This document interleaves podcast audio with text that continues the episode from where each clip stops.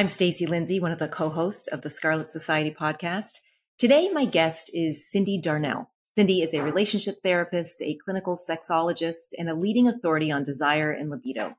She's the author of the new book, Sex When You Don't Feel Like It, The Truth About Mismatched Libido and Rediscovering Desire. I think Cyndi's work is unparalleled because she's shedding a light on the topic of sex in a way that very few have done before, at least publicly. And that's by providing an unlearning of the messages and conditioning that we've been fed, no matter our sexual preference or gender. And Cyndi is offering a new way to expand our vision around desire and eroticism. Her work helps people understand that sex and pleasure is nuanced, it's personal, it's magical, and it's different for all of us. So let's get to my conversation with Cyndi Darnell. You're listening to the Scarlet Society podcast, the show that encourages women over 40 to be excited, curious, and even turned on by starting the second half of their life. This is the show for support, community, and conversation about everything that goes along with this season, from sexual health and wellness to sexual exploration, finances, monogamy, and relationships. No topic is off limits. Let's dive in. Well, I'm here with Cyndi Darnell, and I am beyond honored and so excited. Cyndi, thanks for joining me today.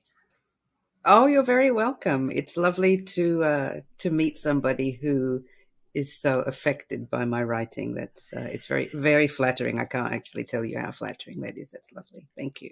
I wish I I wish I had a bigger word for it because I'm holding my copy here. It's dog-eared, it's highlighted, it's I have written notes in it. I have exclamation points and the word yes with exclamation points all over it. It's it's revolutionary. It truly is. And you and I were chatting a little bit before we started this conversation officially and just saying how you wrote the book that you wanted to read. And right. can we start there? Can you tell me more about mm. that? Just why, you know, what drove you to write this book? Yeah. I mean, I wrote it because it was a, a book that I wanted to read. I found a lot of books about sex tend to skim over the surface of things. They tend to um, not question some of the sacred cows of sex that I think do need to be slaughtered. Pardon that metaphor, but I tend to, these things come to me in that way.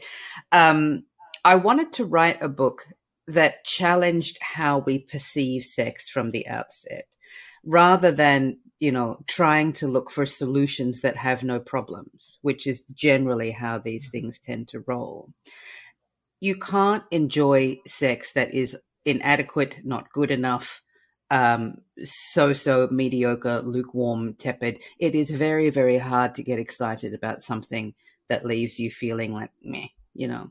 And so this, I think, is really the issue that I wanted to address. And so many people experience partnered sex as very, very mediocre.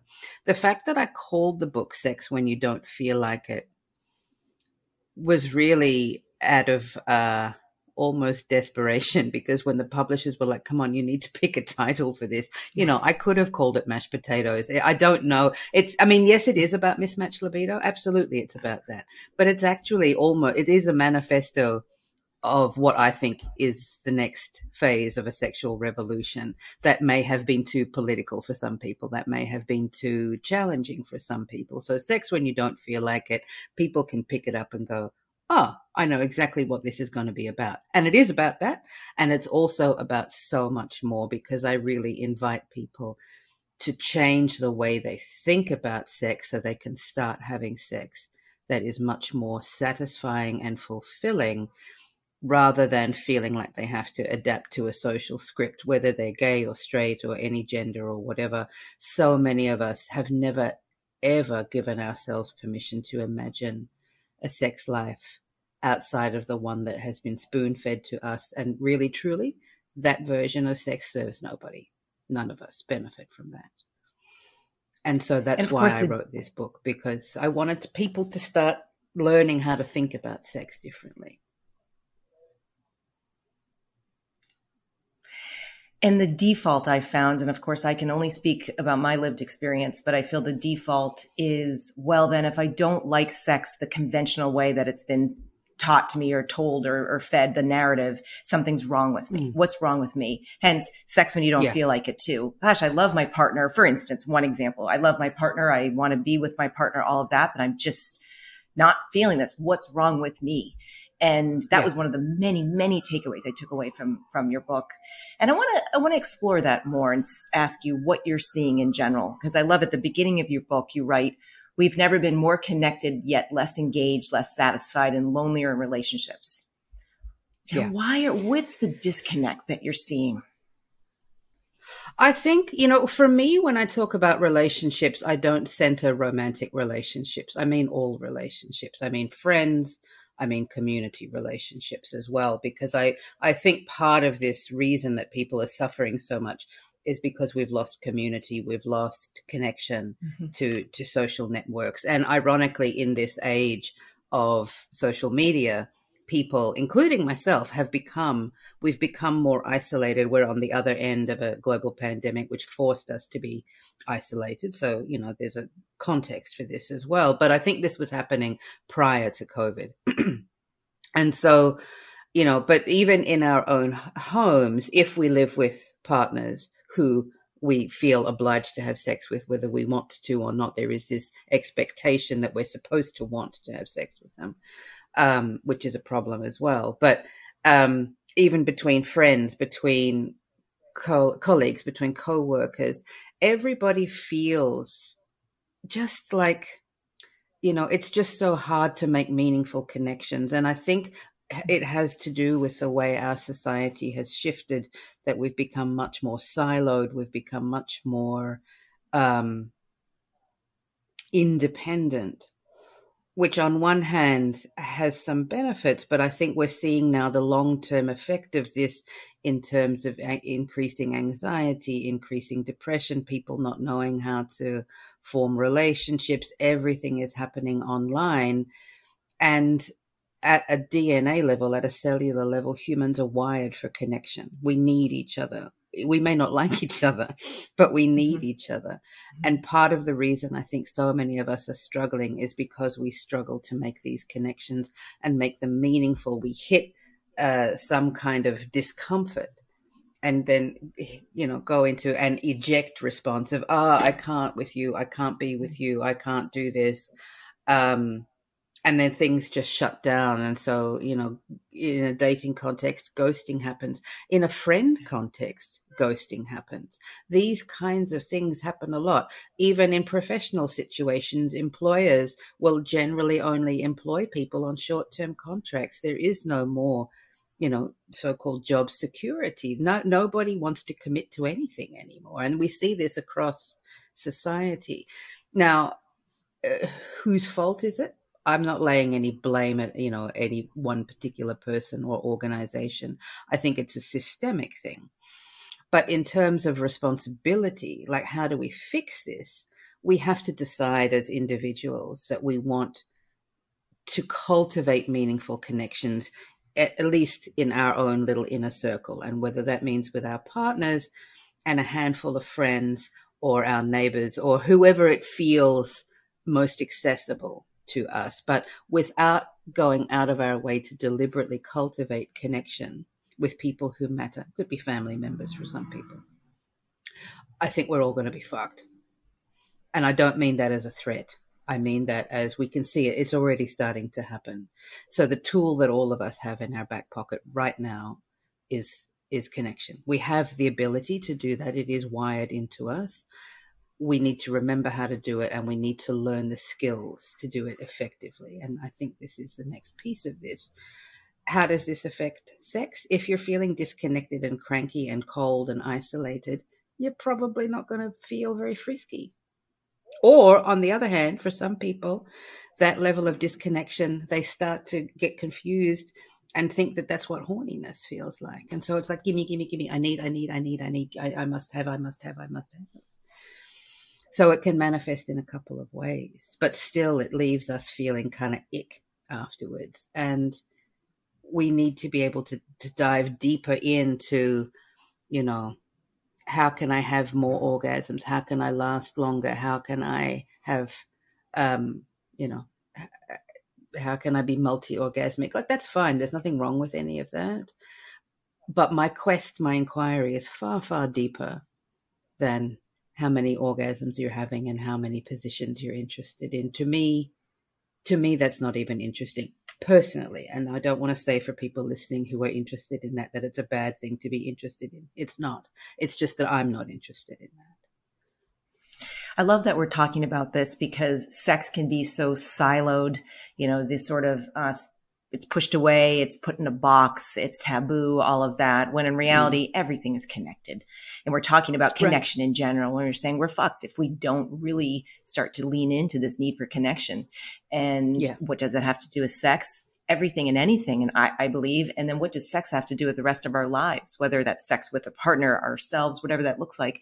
I think everything. Yeah. And when I'm feeling really connected with my partner who I'm, I engage with sexually, that impacts the rest of my life. It, it just does. I feel right. more connected with myself. I feel more engaged with my work. Um, maybe I'm not going around walking around on the streets talking about it, even though I want to, but it impacts yeah, my yeah. life. And mm-hmm. you and I, again, we were talking about this previously, Cyndi, before we started this, this podcast and, and the, this conditioning that we've been fed. And I didn't realize that since until reading your book, all the mm. narratives. I've been fed in the conditioning around sex yeah. and this sort of yeah. performative nature that I was always spoon fed. It's about satisfaction. It's about performance. It's whatever satisfaction means, of course, in a, yeah. a binary way. Um, orgasms, looking good. And it's so much more. So tell me, if you will, let's, let's explore that. What are you interested in? You were just saying, you know, orgasms, all of that. That's fantastic, but it's so much hmm. deeper mm. for you. Um, yeah yeah, what do you want readers and people to really explore and unveil when it comes to sex? I want them to understand that we have been tricked by our sex education. And what I mean by that is that it's the absence of sex education, it's what we haven't been told, what knowledge has been deliberately withheld from us that tricks us into thinking sex doesn't matter, that tricks us into thinking connection doesn't matter. That if we buy this lube and buy this vibrator and have sex 2.7 times a week, because that apparently is normal, we will then be fulfilling some expectation that a, you know, quote unquote, healthy relationship is supposed to look like. I find that breakdown of sex not only insulting, but so profoundly unfucking helpful. For whom is that useful? Really? Because then it just sets us up to scramble toward this thing of, well, I bought the vibrator, I bought the lube, we're having sex 2.7 times a week. There's no inquiry into how does this make you feel? How do you want to feel? Have you ever experienced something that allowed you to feel like that? So we are tricked into thinking that if we just do this, you know, script, then that's real sex, that that's happiness, that that is contentment. And this causes so much angst for people because then by the time they come to somebody like me and they've tried all the things, and they're like, what's wrong with me? What's wrong with us? What's wrong with my partner? Sometimes that's how it mm-hmm. lands too, is I'm not the problem, they're the problem. At that point, we've lost connection. We've lost connection to ourselves. We've lost connection to each other. We've lost connection to our purpose. People engage in sex for hundreds of reasons, probably even thousands. The research tells us it's hundreds. I would wager that it's probably thousands, but you know, we don't need to split hairs about that. It doesn't matter. What does matter, though, is that we are able to recognize within ourselves why we're having sex. And there may be one singular reason, there may be multiple reasons, there may be different reasons on different days, and that's all okay. But sex is the one place in our lives that we don't engage in any inquiry about why we're doing it, like almost none you know, and I find that astounding that everything else that people do, the food they eat, the clothes they wear, the job they have, um, the amount of children they have, like everything, you know, whether they have a dog, you know, a rescue dog or a pedigree dog, like, you know, it, people can always explain within you know seconds why they are vegans or why they work for such and such company or why they have this degree or why they decided to have five children and not three. And they can always tell us this. But when you ask people why do you have sex? and they look at you like what? You know because no one's ever asked them right. that before. And so this is the first place I come from when I'm working with people and, you know, you don't have to go to sex therapy to have this self inquiry. You can read a book, you can just sit and think about it by yourself. But when you allow yourself to stop and go, wow, why am I doing this actually? And not to make yourself feel bad, but to start to develop curiosity. Mm-hmm. Because the truth of the matter is, you don't have to have sex. You can have connection without having sex. So for people who might be thinking a book about you know finding desire is saying it, it, you know that you have to be having sex and sex is the best thing in the world. And you know if you don't feel like having sex it's because there's something wrong with you. You were abused as a child and all this stuff that we we tend to default to which is all horse shit. But if you don't want to have sex and you have done the work that I, the way I lay it out in the book, and you come to the end of the book and you say, "Yep, I really don't want to have sex," I will stand bus- uh, beside you and say, "Good on you," and high five you and go, "You've done the work. You've come to a decision." Based on a real profound self inquiry that you're like, sex is not important to me. And along the way, I discovered that XYZ is important to me. Fabulous. But if you allow yourself to engage with sex and inquire with sex, no matter your gender, no matter your relationship status, if you're single or partnered or multi-partnered or however you do it, to think, what what, what is my motivation here? What do I want to get out of this? Because again, for a lot of us, if we're just going through the motions that we don't know why we're doing something, anything at all, even our work, if we don't have an inspiration, if we don't have a motivation, it can be very, very hard to feel satisfied by it. We can just feel like we're trudging along in this kind of rat race mentality. And certainly, you know, from a work perspective, there are people who are just like, I only do this job because I need the money you know, glamorous? Not at all. But is it an honest answer? Yes, it's an honest answer. And the thing about asking ourselves about why do we do sex is we might not like the answer we give ourselves. We have to be ready for that.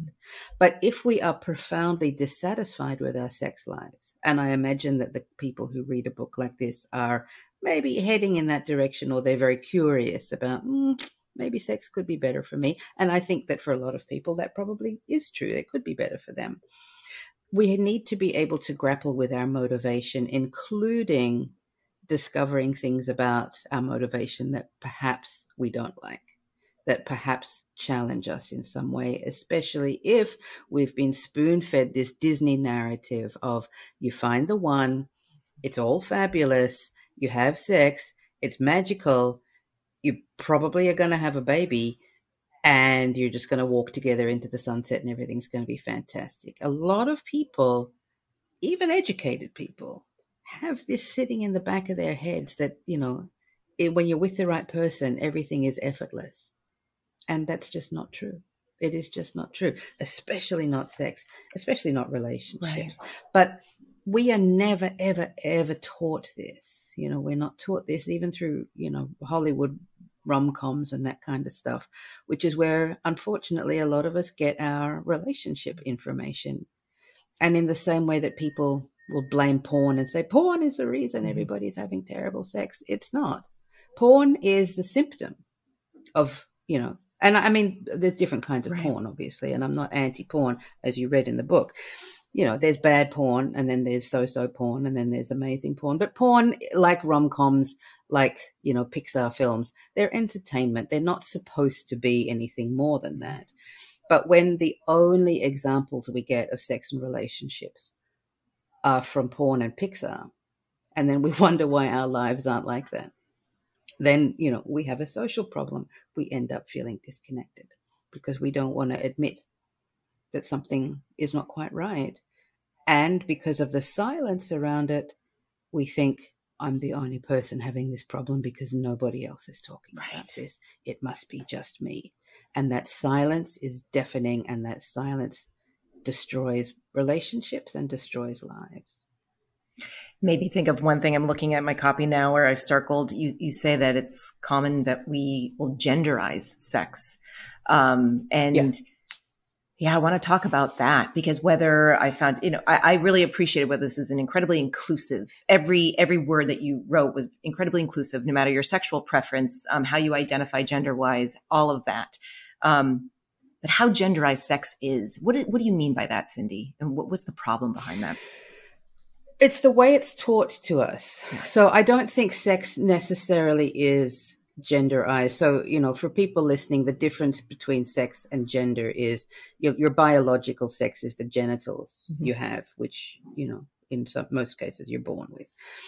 Um, Whereas the gender we have is the gender we are assigned at birth, so boy or girl. But then for a lot of people, increasingly these days, as they grow up, they start to think, well, I'm not, I don't really feel like a boy and I don't, or I don't really feel like a girl. And then we've, you know, now having a conversations to say, well, there are more than just two options. There's more than man, woman, boy, girl, that kind of thing. So, but the way sex is often depicted, particularly in these you know media narratives is it is very genderized we see men either as studly strong silent uh, powerful or often in romance movies we see them as bumbling idiots who are incompetent. They can't express themselves. They are often the butt of jokes because because of their emotional incompetence. Um, and despite their emotional incompetence the beautiful, slim uh, woman who doesn't have an especially strong sexuality will have to acquiesce to him. And she has to do the emotional labor for him. That finds, you know, allegedly she finds that fulfilling. And somehow that also ends up turning her on. How convenient. And for whom does that narrative work? It makes the guy, you know, out to be a complete moron that he is absolutely incapable of helping himself and he cannot have a fulfilling life unless he has some beautiful woman next to him who's able to tell him how he's feeling and what he wants for breakfast because allegedly he's incapable of working that out for himself. Why men uh, tolerate that kind of media narrative to me is astounding, but I, I rarely see men protesting that in the ways that I see women protesting you know, why do we always write roles for women where they have to be slim and docile and, you know, coming in and saving these idiot men all the time? Increasingly, we are starting to see roles where women are older, fatter, tougher, less, um, you know, less sort of subservient, or in their subservience, there is still a narrative to it that is, you know, fulfilling for them. Again, I'm, I'm loath to use the word empowering because I don't necessarily think that women have to feel empowered with their sex. I know I don't always feel empowered every time I take my pants off. Like that's a lot of pressure. Yeah. Sometimes yeah. I do. And then other times I'm like, oh gosh, I'm carrying this emotional load right now. And so, because again, for women, this narrative has been, you know, you're either a victim or you're empowered. Really? We only get two choices victim or empowered. Are you fucking kidding me? What happens if I'm neither of those? So, but this is a bigger social problem. This is not the fault of one individual, yeah. right? Yeah. But this is how the gender stuff plays out. So men are either, you know, buff, sexy, up for it, ready to go, or they're, you know, bumbling idiot incels.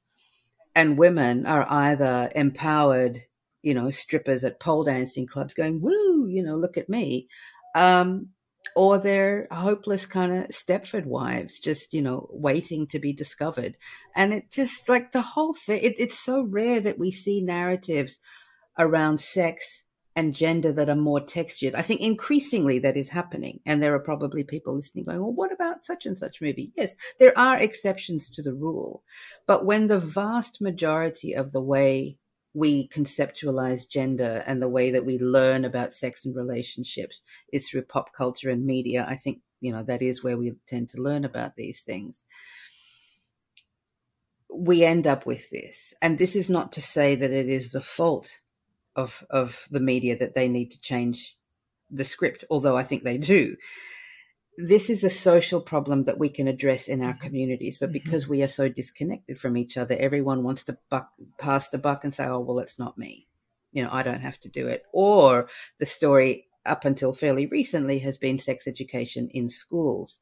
I'm also not necessarily, I was, I used to be a proponent of sex education in schools. These days, I'm less enthusiastic about it because school is not always a safe place for young people. Right. Especially in the US, unfortunately. Right. Um, but even in my country, Australia, school is probably physically a bit safer than the US, but it's not necessarily emotionally safer. And teachers certainly are not equipped to be delivering this level of nuanced education. This is something that I think has to happen at a community level with parents, yes, but with siblings, with sports coaches, with mm-hmm. therapists, mm-hmm. with any places that people gather information and not just young people, old people. Yeah. Yes, truly. people adults. Like you know sex is sex is is true for our lives. And so sex education is not just teaching little kids where babies come from. Like that's part of it of course. But again that's just very simplistic. Like that's just you know sex education 101 that's a 30 minute lesson. I'm not talking about that. I'm talking about the stuff that 40 year olds grapple with. Right. that kind of sex yeah. education. And nobody's doing that. Well few people are doing. Well, I'm just getting mine. I'm 41, and Cyndi, I told you, thank you. So it's taken a little bit. Oh my gosh, I still sh- I shiver still when I think about the brief sex education in what fourth, fifth grade, whenever that was. Oh my gosh, and I, I remember right. one of my classmates said, you know, when you touch yourself and you masturbate, that's bad. I'm like, oh God, you know, I'm I'm just right. I'm ready for hell. I'm just going to prepare to to go there. Yeah, yeah, but, yeah.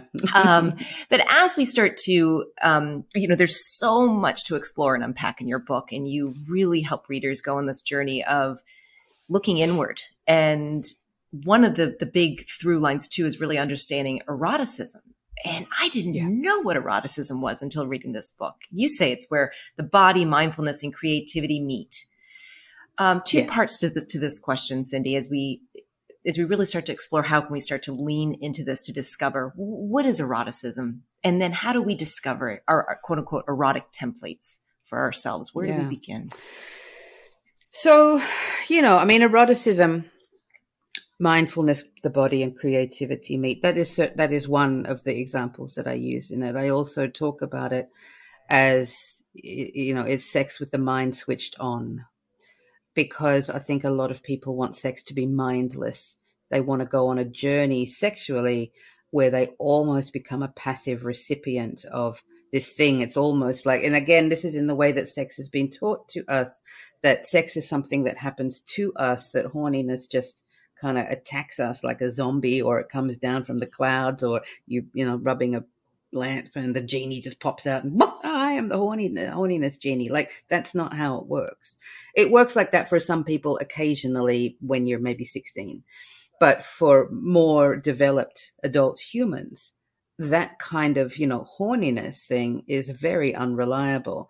And even if it is reliable, even if you do feel horny regularly, you're not necessarily going to be satisfied to having the same type of sex over and over and over again and that's not to say that that's sex that you don't that you don't like it. It's uh, i use a, a, metaphor about food like you can your favorite meal perhaps is lasagna right? And so you like the flavor of it you like the taste of it you like the texture of the sauce and the pasta and the whole thing. And you know you get like oh i love lasagna so much i could eat it every day except that if you were to eat it every day, you would no longer want it. Mm-hmm. Would you still like it? Probably. It would still feel good in your mouth. It would still taste nice. Yes, I like it. But do I want it every day? Probably not. So, this is the thing about learning how to be with the erotic. The erotic gives us the inspiration. In the absence of that, when we don't have the mind switched on, as I make that reference, it's just like we're eating the lasagna and going, yes, it tastes nice. Yes, it feels nice in my mouth, but I'm really not engaged with this. There is nothing happening here. And that's when people start getting confused when that thing happens with sex, because then they think, well, what am I supposed to do? Is it me? Am I, is it you? Are we supposed, do we need to get divorced now? What happens? Like what, you know, and, and eroticism keeps things fresh. Eroticism keeps us engaged it's the mind, but it's also the physiological process. And in the book, I go into the science behind it, like what's actually happening at a cellular level, what's actually happening in our brains mm. in contrast with our minds. I'm not going to go into it here because it's a bit heavy sciencey stuff, but for folks who are interested in that, I do cover that in the book. You can also skip that chapter entirely if you're not interested and just follow the practices that start halfway through and through to the end. Because in the absence of engagement, if you are just lying in bed like a bag of wet sand, waiting for sex to happen to you, that is the fastest way to have a really bad sex life. Yeah. We have to make a decision to be engaged with our sexuality. And then that means, for a lot of people, that means getting uncomfortable because we have to start asking ourselves, why are we here? Why are we doing this? How do I want sex to make me feel? what kinds of activities might I like to do? But for a lot of people, particularly people who are socialized as female, that question is terrifyingly complicated. So I tend to not start from that place of, you know, what do you want to do sexually? Because especially for women, that question is really hard to answer. But you ask a woman, how does she want to feel? She can mm-hmm. probably answer that e- more easily. So why for folks who identify as women and you know anybody, but that tends to be the, the cohort that are most affected by that. Um, we'll, we'll start there. Whereas for men or people who are traditionally raised as men, they can probably identify uh, activities that they enjoy, but being able to engage with the deeper machinations of why they do something can be a bit more difficult because men have always been told, go out and, you know, get it. And then you're a man. For a lot of men, actually, their motivation in sex is validation. It's about a mm-hmm. relationship to themselves. It's not necessarily about a relationship to their partners. That can be very confronting for a lot of people. And, you know, I have sympathy, empathy, compassion for all of those positions across the board. And then also the, the non-binary and transgender folks who are often just omitted from this entirely. There is that part of the equation too, is like, well, if I'm not a man and I'm not a woman, how do I engage with somebody who is, you know, a definite yeah. gender in that way? Um, and the, the long-term effect of feeling like they've been erased has a really powerful effect on your sexuality. How can you show up if you feel like you're not really there? That's really difficult yeah. for folks too. So there's lots and lots of ways that this plays out. Having sex that's meaningful means we have to be willing to do the work. And I find this work, I find it very invigorating. For people who also find it invigorating, they're going to love doing this work. For people who are just like, you know, I, I just want to have my orgasm and fall asleep, I say, okay, masturbate. Just masturbate. Just do it by yourself. Don't drag someone else into your mess. If if you really don't want to do the work, that's cool.